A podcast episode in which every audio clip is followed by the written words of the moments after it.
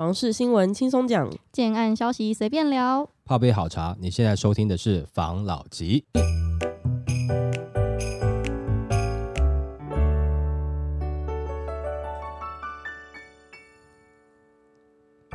关心你的房事幸福，我是房老吉。我是大院子。今天呢，要来跟大家分享现在房市的一个情况，来做一个更新。虽然不知道这个讯息代表着什么，但是我还是想跟老吉来讨论一下。嗯，台南上半年建造核发量腰斩，七都仅新北跟新竹维持涨幅。那近期受到大环境的冲击，房市的交易量下滑，也让建商推案脚步更为严谨。根据房仲调查，上半年全国住宅建造核发户数与新屋开工户数与去年同期相比均出现减少，在七都中，台南建造核发数更出现腰斩的惨况，仅新北、新竹的建造核发户数、新屋开工户数仍维持涨幅。那根据专家调查，上半年全国住宅建造核发户数从去年的八万五千七百二十五户，到今年只剩下七万一千两百五十九户，总量减少了十六点九趴。而住宅新屋的开工户也从七万三千七百七十五户降到六万七千六百四十九户，年减了八。点三趴。那专家分析，全球经济局势不稳定，加上平均地权条例修法上路，虽然说房市的买气有回稳，但是离热络仍有一段距离。因此，预售销售趋缓，也让上半年的推案开工均呈现量缩，尤其是建造量减少幅度远大于开工量，显示央行针对土建龙与屋贷款限制，造成建商购地自有资金的压力增加了，导致建商采取减量的经营策略。观察七都的数据，台南市住宅合法户。户数量缩五十四点七趴，而高雄市也减量四十一点八趴，为七都量缩最大的两大区域。而新北市和新竹县市却是逆势成长，年增三十一趴与四点七趴，是七大都会区中唯二成长的都会区。那专家分析，南二都去年适逢台积电等议题，使得区域的推案量大增。不过近期受到政策等因素影响，投资的风气散去，让区域的推案量趋缓。不过观察台南近期的新案市况，仍保有一定的热度，显。显示当地仍有不少的买气余温。至于北部，近年受到高房价的影响，不少买屋族将眼光望向新北。当地在刚性需求的推升下，新案量大增，不过仍集中在部分的从化区域，例如三重区。反而旧市区的新案表现平平。另在住宅开工数方面，专家指出，若观察上半年七都新屋的开工量与去年同期相比增减互见，量缩的县市中，高雄市与台北市年减三点二趴、二十四点六趴最多，而新北市。仍然是年增十六点三趴，对照出新北市的需求还是比较强的，建商持续加码的意愿还是比较高的。它这个建造核发的这个情况，它代表的是什么？因为其实我最近在研究这个台南、高雄这两地的方式，对，为了我之后的这个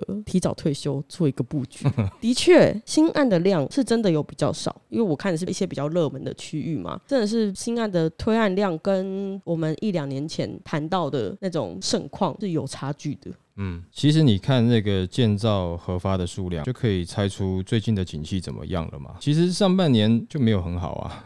而且年初的时候就有讲说平均地权条例要过了，嗯，然后这个时候一直有一些观望的气氛。应该讲说我们在去年哦的第三季、第四季开始已经没有这么热了，嗯，那再到今年的上半年一二季，又加上平均地权条例，那个时候一直在讲说准备在七月一号实施，所以大家一直在看说哦是不是房价要降？那在这个时间点，你觉得建商会想办法去推新案吗？会很积极的要去推新案吗？不会，不会嘛？除非说你觉得还有可。可能会卖掉嘛，或者是说你的案子已经不能再拖了嘛？这之前已经送了建造，或者说你土地取得已经有被这个选择性信用管制，说你必须要限期开发这样的问题嘛？不然的话，你可能连买地都变少了。没错，我在想是不是还有一个问题，因为我们这个明年不是有总统大选嘛？对，今年下半年应该会呈现选情比较白热化。对，因为新闻上面有讲嘛，他说因为政策的关系，他说土建龙让建商购地的资金压力比较大，嗯，然后也会有那个余屋的那个税务的压力，所以他们不会这么急。着去买地跟推案，但是换一个层面来想哦，我们知道下台南、高雄疯狂裂地的建商，嗯，都是自有资金非常足够的建商。那这样子的情况下，是不是他们也不是没有地，也不是资金上的问题，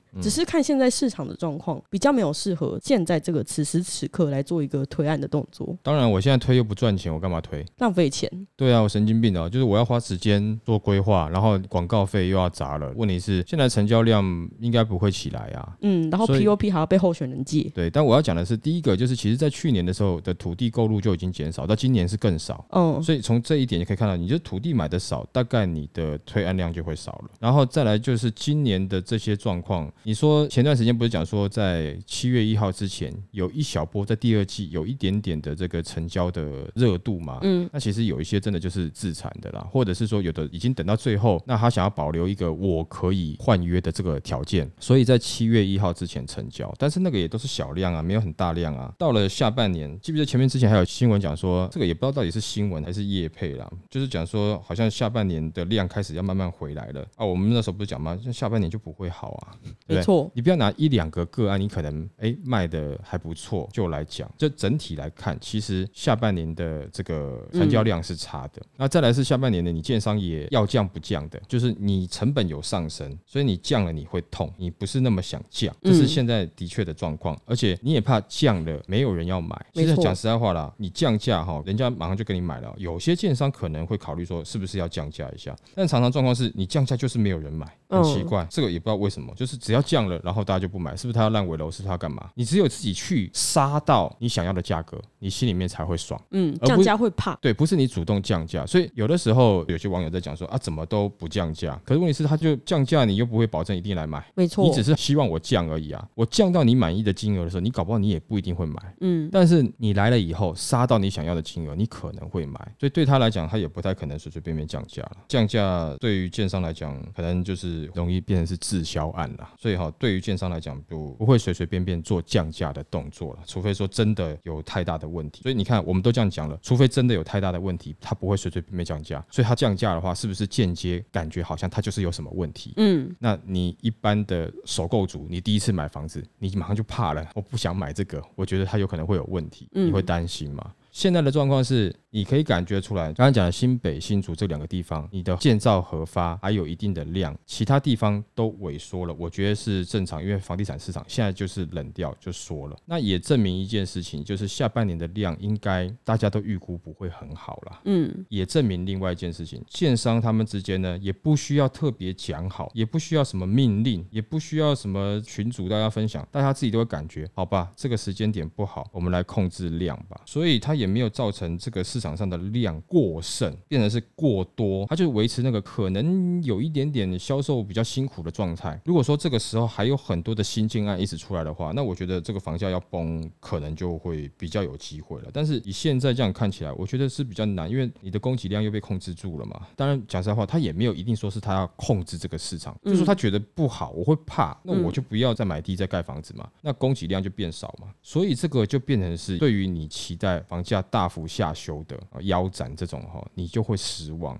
因为市场上的供需又稍微被控制住了。就又有那个稀有性的，就没有很大量的可以让你选。哎，对，没有那么多人要急着买房了，那我也没有提供那么多房子了。嗯那这样子的状况下，对房市是冷了，但是这样子让你的价格下修就比较难。但有人提说，因为在二零二五会有一整批的交屋潮嘛，嗯，在那个时候会不会呈现有一些多杀多的状况呢？一些投资客把房子拿出来卖呢？会不会在那个时间点呢？还不知道。所以，与其你被动的去等现在的价格去松动哦，不如哈、趁这个时间点，人家希望你去杀价的时间点，你好好去杀价了。如果你真的要买房，你真的有自住需求，你真的要的话，那你没有要，但你可以去看看好玩啦。对啊，不你也可以去杀杀看呐、对练练手。但是没有说你一定要买房。嗯，哦，就是如果你真的要的话，譬如说你如果你真的要生小孩的话，那你就多怎么样怎么样怎么样，但你没有一定要生小孩，没错你没有一定要结婚等等的。但如果你真的要，你可以现在去市场看看，好不好？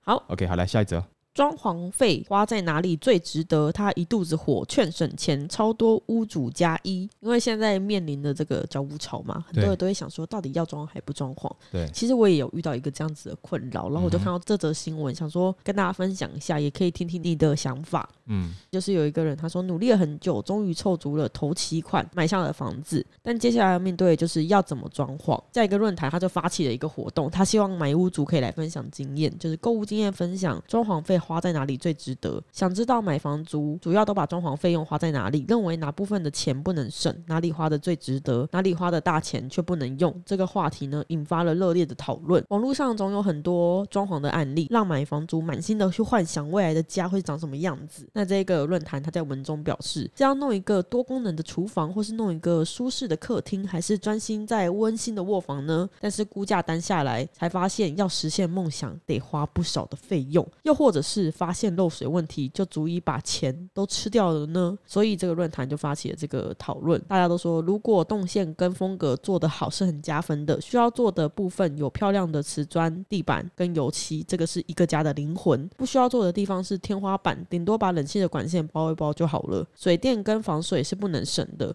装饰的木作、天花板、封板、渐渐照明、中岛这些就省下来吧。还有人指出，如果有要卖的打算，就建议做比较大众能接受的那一种，像是电视墙后面可以走电线、窗帘和地板这一种，也可以自己多做一些软装潢。插座一定要做，上下的都要有，不然插座不够的时候非常麻烦。不要做冷气帽，不要做冷气帽，不要做冷气帽，因为很重要，所以强调三次。常被设计师设计的空调从业人员这样表示，也有一票直摇头，买移动柜就好了，不然你卖房的时候，光听别人在嫌弃你的装潢，就先一肚子火。没有住一辈子的打算，就奉劝你千万不要花太多钱在做收纳柜跟不必要的装潢。不要花钱最值得，钱省下来可以做很多事情，很多东西都可以直接买现成的东西摆设。嗯，家人买卖房子的时候常常被刁，装潢风格你喜欢不代表下一个屋主也会喜欢。还有不少人分析，如果你大概会住五年以上，不会随着人生进程而卖掉，装潢设计就花下去，住起来比较舒服。买来投资当然不装潢最好，不然一间要住好几年的房子，装潢的让自己住的看。的用的舒服才是最重要的。清楚预算花在刀口上，对钱不多或不想花大钱的人来说，实在是太重要了。嗯，就网络上的意见其实蛮多的啊。可是我这样看下来，我蛮意外的，因为我个人是非常非常想做天花板，嗯，但是我没有想要做什么很漂亮什么的。我就是觉得，因为我的厨房那边有一块就是不是很好看，我就想把那一块处理起来。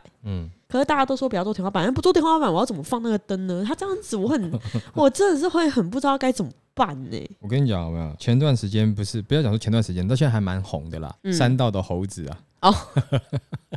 你不要一直在那改装、改装、改装，精致穷。对啊，我跟你讲啊，我比较倾向，这是给建议了哦。如果说你是第一次买房首购，那你最好的模式是什么呢？你先进去住，嗯，你先买一些比较，比如说 IKEA 或是比较便宜的一些家具，先进去放，先进去住。为什么呢？因为这个时候你刚买的房子有没有？你对于你的生活充满了想象，你觉得我会这样的过活？哦？对我把家里收的很干净，我出门前一定会怎么样怎么样，很有仪式感。哎，早上起来你看。这样子以后我可以跟老公哈在这边哈煮一杯咖啡，然后两个在那边喝个咖啡，然后吃个荷包蛋，然后呢划一下手机，对不对哈？然后最后两个人东搂一下西抱一下，一起洗洗盘子，对不对？在一起上班哈，然后晚上回来呢，我们会在阳台这边呢，我们可能会小酌一下哦，然后吃个烛光晚餐什么之类的。我告诉你，真的结婚以后，这个到底会不会真的是你平常的日常生活？我存疑啦。嗯，早上就俺起来了没啦？赶快，到底要不要起床啊？没有。叫我迟到有没有？真，那你怎么没有煮早餐啊？你就路上买一买就好了，煮什么煮？很累耶，很烦，还要洗。而且我等下出门，人家头发又是油烟味什么之类的啊，又不用你弄啊。你最后你吃完了，你也是放那个琉璃台，最后还是晚上我回来洗。那中间生蟑螂怎么办？哎，结果你那个厨房早上基本上是用不太到的啊。如果你工作又比较晚回来哈，啊，可能啊，你好累啊，工作一定好累啊，不叫外送好不好？买回来吃好不好？哎，你厨房也不会用到，对不对哈？没错。然后再来是什么餐桌啦，还有你最后就是电视开着或者手机这边滑着滑着，然后就直接坐在沙发前面就把一餐解决掉了。对，其实讲实在话，因为你刚开始买房，理想总是很美丽的。但是你真的生活下去以后，你的生活模式、你的生活轨迹是怎么样？你必须在那边住了一年以后，你才会很清楚你自己要的是什么。不然的话，哈，这种感觉就是设计师哈跟你沟通是沟通你这个梦想，然后呢？他把它设计出来以后，结果你要逼着自己照你原本还不成熟的梦想去生活哦啊！怎么这边少了一个插座？哦，怎么这边这个这个空间这么小？哎，当时干嘛？我现在每天还要去阳台那边去擦那张桌子，我很烦哎！不然你看都雨淋淋烂掉，不然丢掉好了。之类的，有太多这种问题，你应该先在那边先住一段时间，先了解一下你自己真的两个人出来买房子了，你有你自己的家，你自己开始出来住以后，你的生活轨迹会是怎么样？尤其是首购族，对那很重要。哎啊，你会把你的生活活成什么样子？你还不知道啊，嗯，你还没有定型啊，嗯，对不对？你换个角度来讲，难道就只有你们知道生活品质、生活要浪漫、生活的情趣，你的长辈都不懂吗？你的爸爸妈妈不懂吗？他们年轻的时候也懂啊啊啊！但是生活就把他们生活成这个样子了。而且这个中间有没有？有可能有一部分还是你的责任呢？对不对？他们当时为了照顾你，哦，没办法啦，玻璃橱窗也不能住啊，小朋友撞啊，哎，对。啊，或者说我本来很喜欢白色的就不行啊，白色就全部都是那个手印啊，对对对，这个我觉得你应该是先在那边先生活一段时间，哦，大概半年一年，你先用软装嘛，就是或是买一些家具这样子弄一弄，半年一年，你大概知道你的生活模式跟生活动线以后，你再去跟设计师沟通你要什么东西，那才会更精准。符合你的生活，真的。很多哈，就是一开始才刚买啊，我就要先把东西全部都一定要到位，一定要很好，然后都想的好好的，然后最后呢，生活的时候你变的是你逼着自己照你自己先规定好的模式去生活，结果发现哎，有些地方你没有想好，不方便，不需要，哎啊，然后或者说多花钱，呃，有可能有这种东西有没有？比如说一开始的时候可能比较尊重女方啦，后面呢，这个可能生活久了，男生觉得哦，其实哈，当时你要这个我就觉得很烦，会吵架，就会吵架，绝对会吵架啊，那你当时干嘛不讲啊？没有。啊，想说那时候就给你什么，嗯，啊，这个很麻烦呐，啊，过年的时候你看要扫除，哦，这个很难清呢，嗯，啊，但是好看呢，但是就很难清呐，啊，好看，不然你自己清我没有意见呐，你这什么话？你当时要娶我的时候，你不是这样讲，有没有？这很多争吵就出来了啦。但是我也没有说你一次就装潢好会怎么样，但是如果说可以给个建议的话，当然就是你先生活个半年一年。你很清楚你自己要的是什么之后，你再去跟设计师讨论，再去做装潢，我相信会比你一开始还没有进去之前你就做来得好。嗯，因为里面的空间高度或是这些东西的掌握，你还没有很清楚，你只是看图，你能够了解的话，那除非你是相关业界的或是室内设计师，不然多数人对于尺寸空间呢，这个感觉没有办法很清楚。东西摆进去以后，你可以很明显感觉出，哦，那个差两公分、差五公分的差异，但是在摆进去之前。在图面上的时候，其实你感觉不到。你可能到了展示间，哦，看了这个橱柜不错，然后回去房间，哎，那边量一量，哎，还可以哦。但是当东西真的放下去以后，你感觉，嘿，不对哦。嗯。所以其实你都需要一点点时间去适应、去感受。就如果说现在交屋了。已经装潢下去的，当然就是祝你刚好都喜欢。对啦，如果还没有的话，当然可以的话，就建议啦。你真的要硬做的话，你地板弄一弄就好了啦。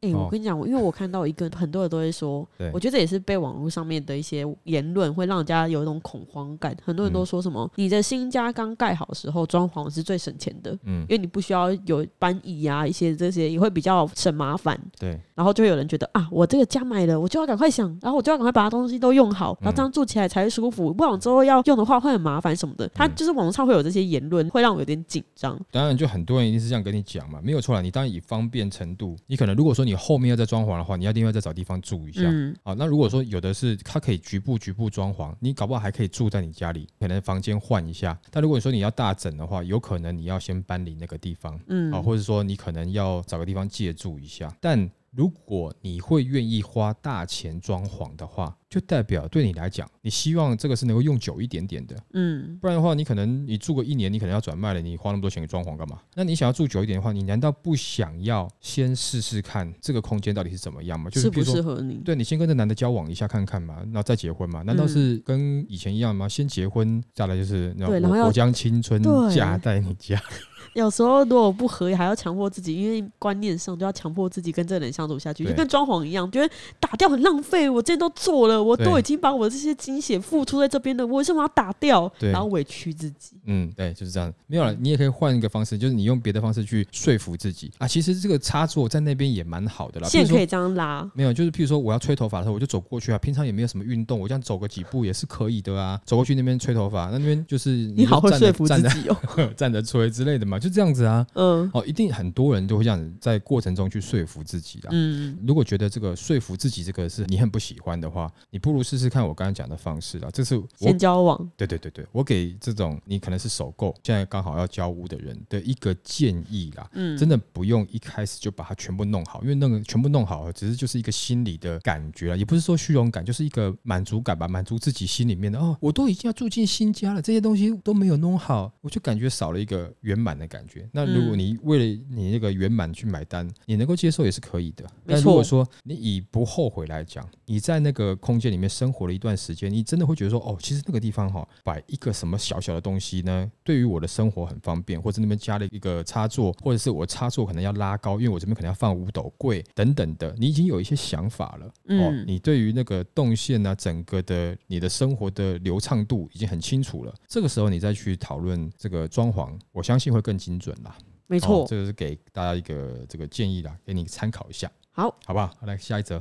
不屑台积话题，等跌到谷底再减，他越等越心酸，只会更买不起。有一对夫妻，他十年前努力的凑出头期款，咬牙在苗栗买了一间房，原本想要等到房价崩盘的时候再趁机来换屋，没想到等着等着，迎来的却是竹科外溢的效应。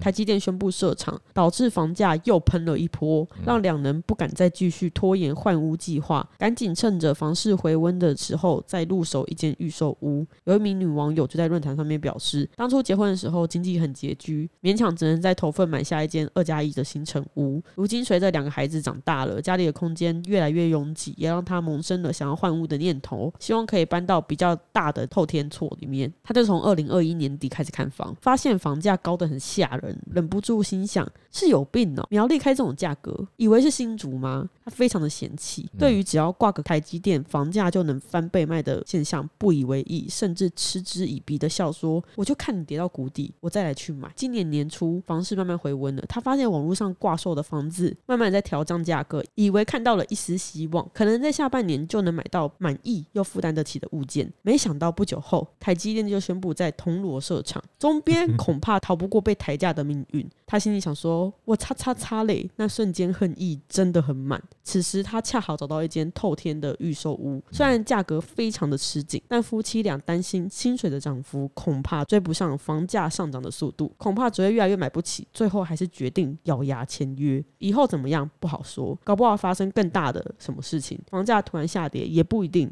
但是他目前觉得苗栗变成台积电产线的趋势势不可挡，他已经等不下去了，只想要好好过生活而已。对此，网友们除了感叹竹南没有现代，竹科能开发的地有限，竹北价格对于新手不友善，现在的资金就是流过去炒。那竹南投份有新竹外溢买盘，涨到这个价格不意外。原本要买竹南的，短短一年时间，房价贵一百到两百万，而且还只能买两房，真的不知道为什么台积电可以造成房价上涨那么的快，也大赞这个抛问者的神操作，完全证明先有第一间的重要性，之后要小换大的话会会轻松很多。要买房后才会知道台。湾不动产的。优势。那另外，同样受到台积电效应的高雄男子在地人也深有同感，直呼懂那个恨意爆表的心情。透露，自从台积电宣布设厂以后，房价就一路狂飙。他一度的以为这辈子永远都买不起房子，直到今年冷盘才隐约的看到一丝希望，赶紧的进场卡位。如今台积电二纳米终于确定，他也无比庆幸自己当初买房的决定。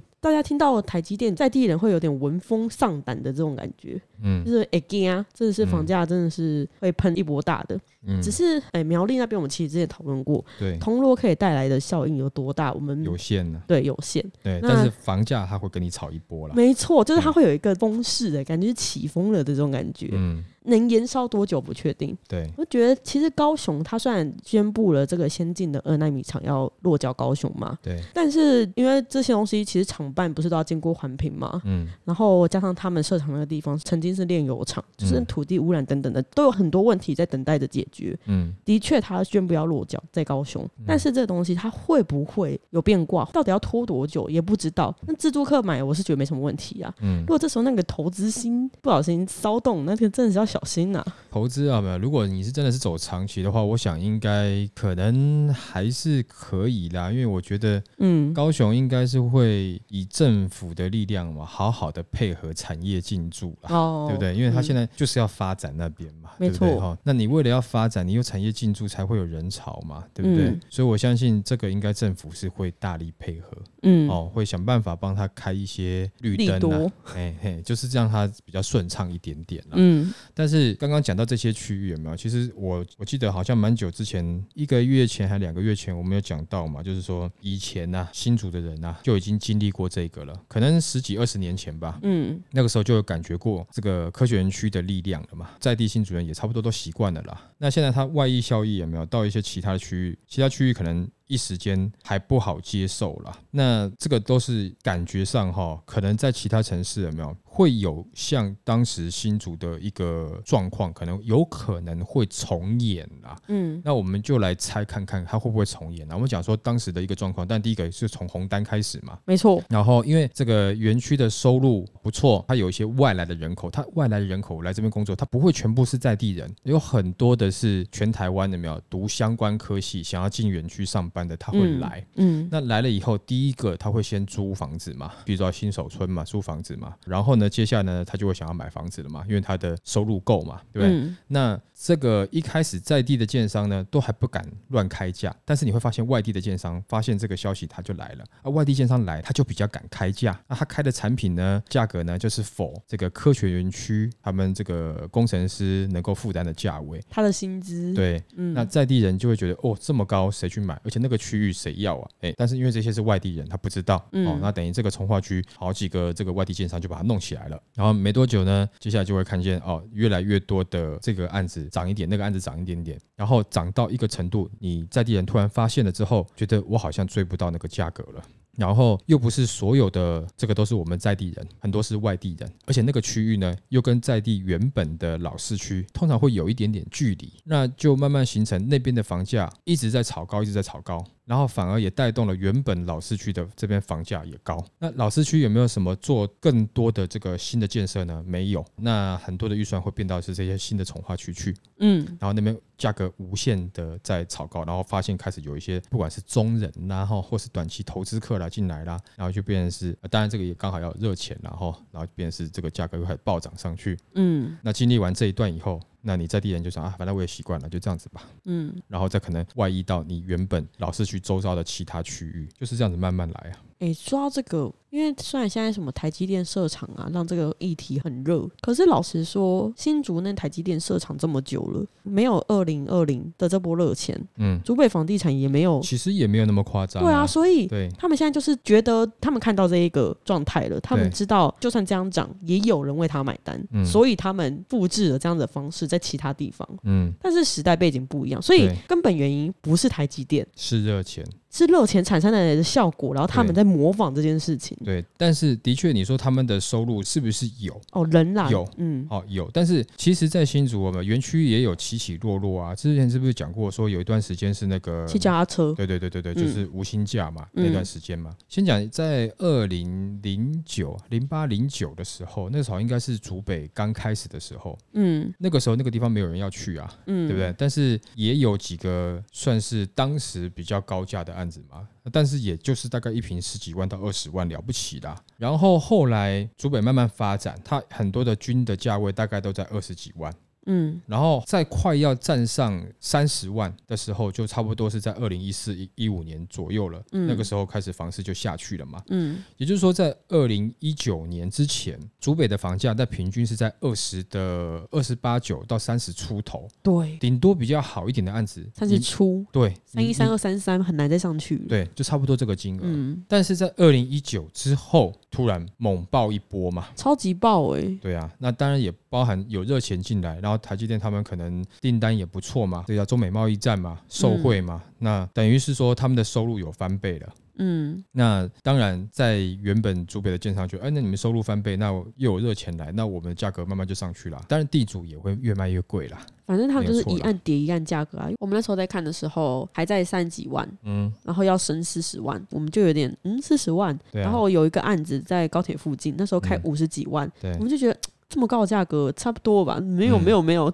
过两个月，哇塞，六十几万、七十几万，就那砰砰砰就上去了。对啊，啊，所以你看，也就是说，其实，在景气没那么好的时候，有没有？那时候竹北的房子也是卖的慢啊，很多也是先选择租啊，嗯，只是说他们这一波不管是热钱进来，或是公司有分红，真的很大包。哎，有赚到一些钱了嘛，嗯对不对？那他们可以进场了嘛，所以他们才下去买的嘛。嗯，那在买的时候，突然就是等于说，整个园区很多人都收入都还一定程度的成长，嗯大家都想买，嗯，那才造成突然竹北一下暴涨嘛。啊，涨成这样子，也就是这两三年的事情啊。没错。跟全台的状况是一样啊，嗯但在那之前，其实你说整个竹北在它单价在二十八九万、三十出头万，算不算合理呢？其实也还算合理吧，嗯因为你毕竟竹北它是属于高铁站附近嘛，嗯高铁站附近大概全台的高铁站附近，这个价格应该算便宜的吧，嗯不算很贵的啦。没错。对不对？而且附近又有产业嘛，又有就业机会，所以不算很贵啦。但是现在呢，呃，算贵，哎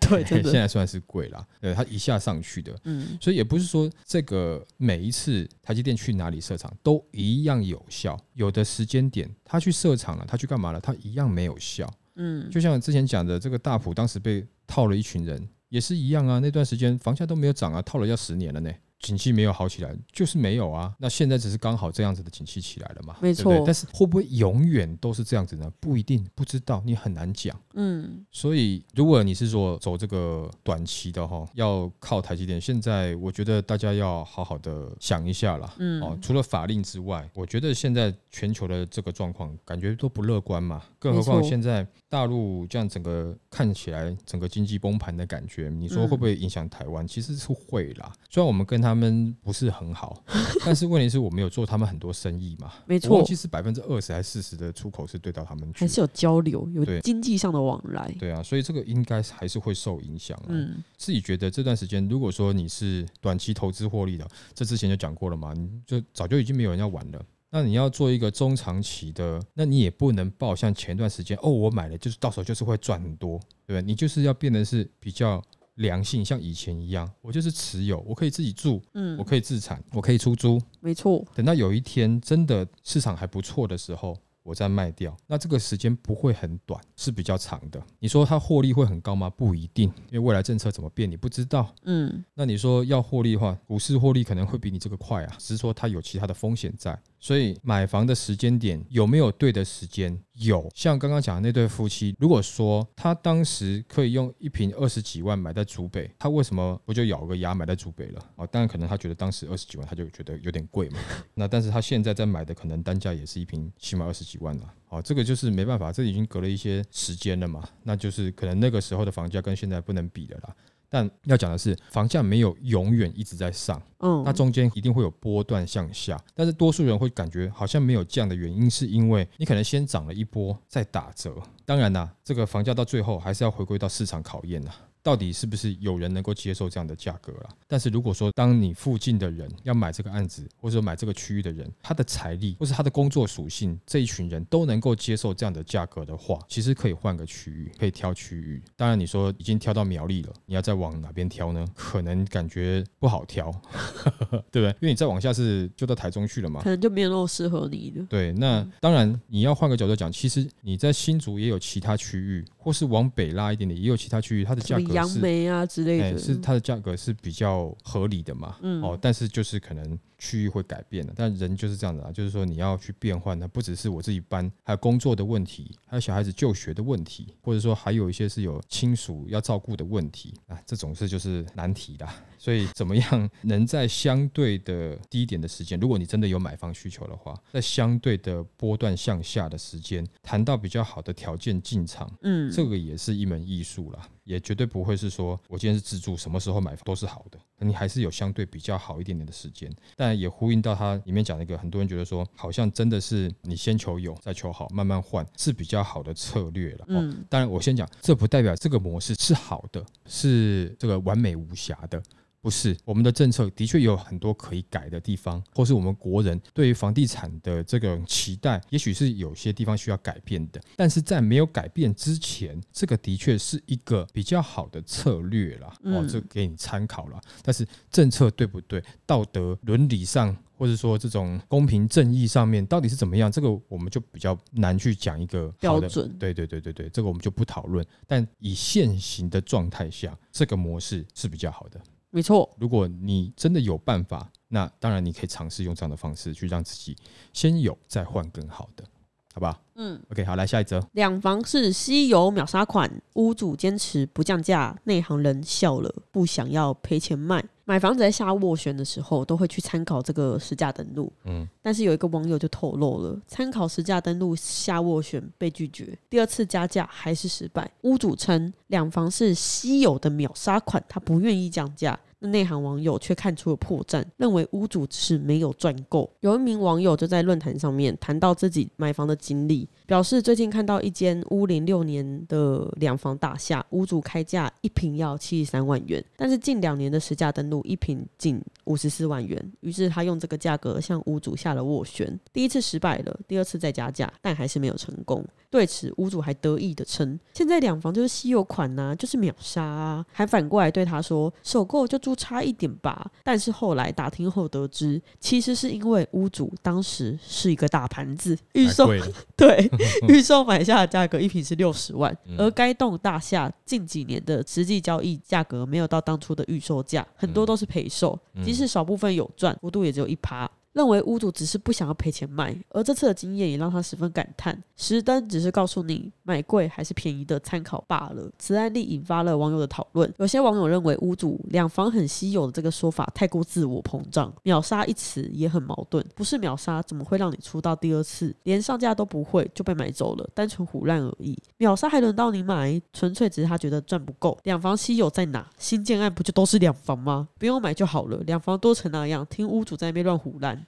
有网友认为，虽然可以理解原坡他出价不想要超过十家登录太多，但是以屋主的角度来说，不愿意赔售其实也是人之常情。如果这间房子谈不下来，再看看其他房子就好啦。那屋主讲话也是蛮老实的，就是他当年也是买贵了，他现在要卖就是要赚，不平转，再多看看吧，不要太沮丧。我当初也是屋主不愿意压，连下斡旋也不要，最后反而买到一间更好的，价格也差不多。我都是用十登晋级比的均价打八五折跟九折去出价，那也在今年顺利成交了。这间没谈成，换间就好了，不用理那个盘子。不要灰心，买房就是缘分。这间房子跟你无缘，会遇到更适合的人。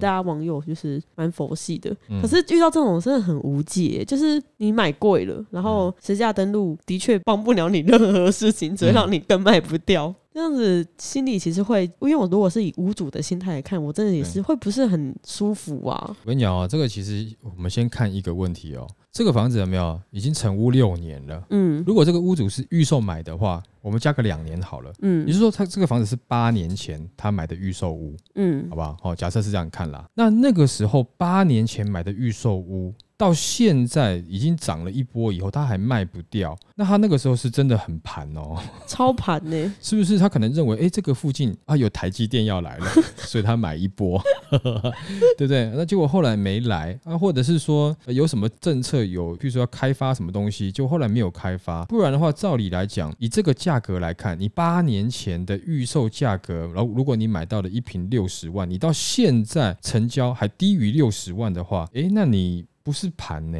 那这个是真的是乱买呢，就有可能，但你可能很有钱啦，因为我觉得他可以这样可以养的话，真的是房贷缴得起的话，真的是蛮有钱的啦。但是是不是评估很错误呢？有可能呢。为什么后来的这个原坡又会想要去买这个区域的房子？是因为这个区域后来发展要起来了吗？那如果说这个后来发展要起来，有人想要进去了，那前屋主撑了这么久，因为你看有些人会去骂这个屋主想要卖贵啦，嗯，但是讲实在话，有多少人想要便宜卖自己的东西啊？真的，真的很难呐。就譬如说，好举例啊，这种感觉就像是，哎，我家有一条狗，你跟我讲说五万要跟我买，哎，不是，我很有感情呢，那一百万。不行，太有感情了。一千万，你把我当什么？这他是一条生命呢，从小陪我到大。我从他是小 baby 的时候就刚断奶，我就抱在手心一亿，好成交。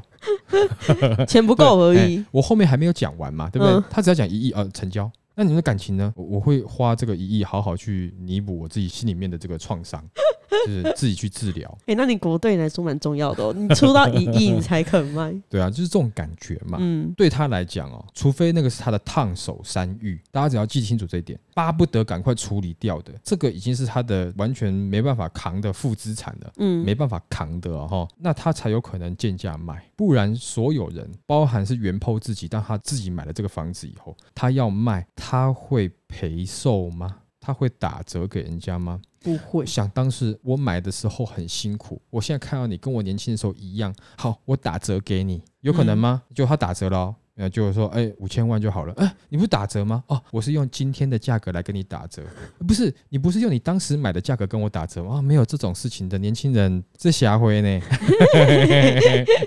连熊心啊，对不对？哈，这种感觉就是一般人的心态，我觉得也没有特别必要去骂这个原来的屋主啦，嗯，没有必要这样去刁了啊，买不到就买不到，真的去找别的也没有关系。有的时候这样子就是刚好缘分不足啦，真的。可是我这样想，那屋主眼光真的有够差。嗯，因为如果是这样的话，它真的是你看哦，八年说要涨，真的都没有涨。那你如果是你是投资来讲，真的还蛮不会投资的，对啊，很惨哎。但我也要跟各位讲，就是以前到现在都有哦，就是曾经有过很热的时期，然后接下来开始冷了以后，那有的人还维持很热时期的心态在投资，就会会发现他真的是韭菜，对，被套住了。嗯，哦，真的被套住了。我们常拿一个大普那个案子来讲，因为帅过头的事情嘛，对不对？嗯，他在很红的时候，多少人只要跟着他，哇，他臭屁的跟什么一样，跟着他买房子都在赚钱啊。嗯，对，但是他也不过就是最后看错了那一次，跌落神坛。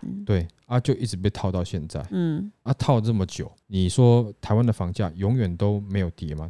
对了，整体大数据看起来了，但是一定有些地方有涨有跌啦，起起伏伏的。对啊，啊，如果说台湾房地产都不会跌的话，请问一下，大家干嘛工作？对你干嘛要叫你的小朋友要等下去上小学读书？不是你从小就带他到处去看房子就好了嘛？对啊，你就一直买房子会一直涨就好了啊，你干嘛还要去上学？嘎拍那多。哇塞，对不对？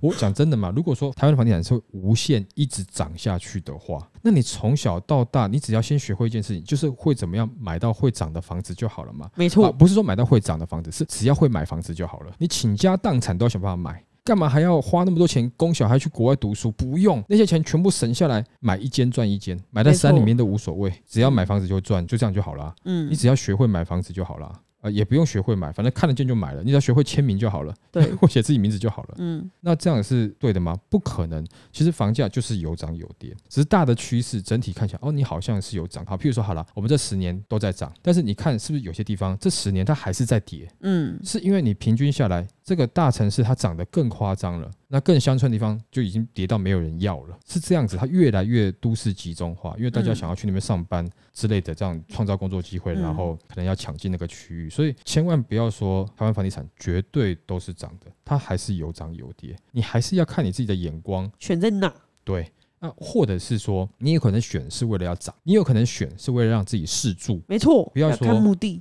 对，所以不要说，哎，反正一定都是涨，或是一定准备要跌的。但有的时候哈，涨你也没赚到，啊跌你却赔到了，这不更惨，对不对？我不是炒房客，啊房价跌了我被跌到了，涨啊也没我的份，嗯，是不是？就是喊涨喊跌，跟你自己自身的关系到底有什么？房价涨了你就买不起房吗？房价跌了你就买得起房吗？对，重点是你能买得起房。如果你想要的话，如果你想要有自己的房子，你能买得起房。嗯，好，但是有的时候其实你已经买得起房了，只是不是你想要的那一间而已。没错。那这样子到底算是买得起还是买不起呢？所以这个就看每个人。所以有的人觉得说，其实现在还可以啊。啊，有的人觉得说，其实现在真的就太夸张，不行。对啊，就跟车一样啊，就买代步车，还是你想要买你梦想中的那一台劳斯莱斯？嗯，所以我讲实在话，如果说。你愿意花心思去找，其实你还是可以找到你觉得是可以的房子。嗯，但是这个可以呢，到底是居住环境可以，还是价位可以？嗯，这看你自己怎么取决了。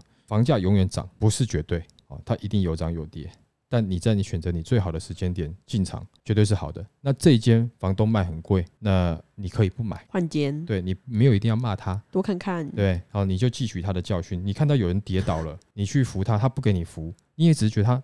哎，好心要帮他，蛮可怜的，但是哎也没关系啦，对不对？记得那边有石头，对啊，你会恨他吗？不会啊，你会汲取他的教训。我不知道你最后讲起来虽然是对的，可是有一种讨厌的感觉。但就真的是这样子嘛，所以不要误信那种好像是绝对会涨，然后你就随便买了，买了真的有时候你被套了，你看这个等于是被套了八年了。对啊，假设他是预售的话，嗯，那假设他买的是自己买的就已经是中古屋了，那真的也就有点太夸张了。因为如果你买的是中古屋的话，我相信那个时候应该已经有私家登录了，你还没有去看，你没有去做功课，那真的就被骗。自己愿意啦，银货两千也没人拿着刀架着你买。对啊，但他也许看到更远的未来啊，也许在三年后，哎，这个涨翻天啊，对不对？有可能，我们没有看到而已啦。对，这只是一个案例，我们也不知道确切的位置在哪里，所以这个也只能拿来当一个这个借镜了。对，各位不要觉得说，反正我买在什么地方，它绝对涨，没有绝对，只能说几率大，但是没有绝对。没错，台积电来也不是绝对。对，但你当你觉得这个是绝对的时候，那你就绝对惨了。好吧，那我们今天就分享到这边喽，好，谢谢大家收听这一集的防老集，拜。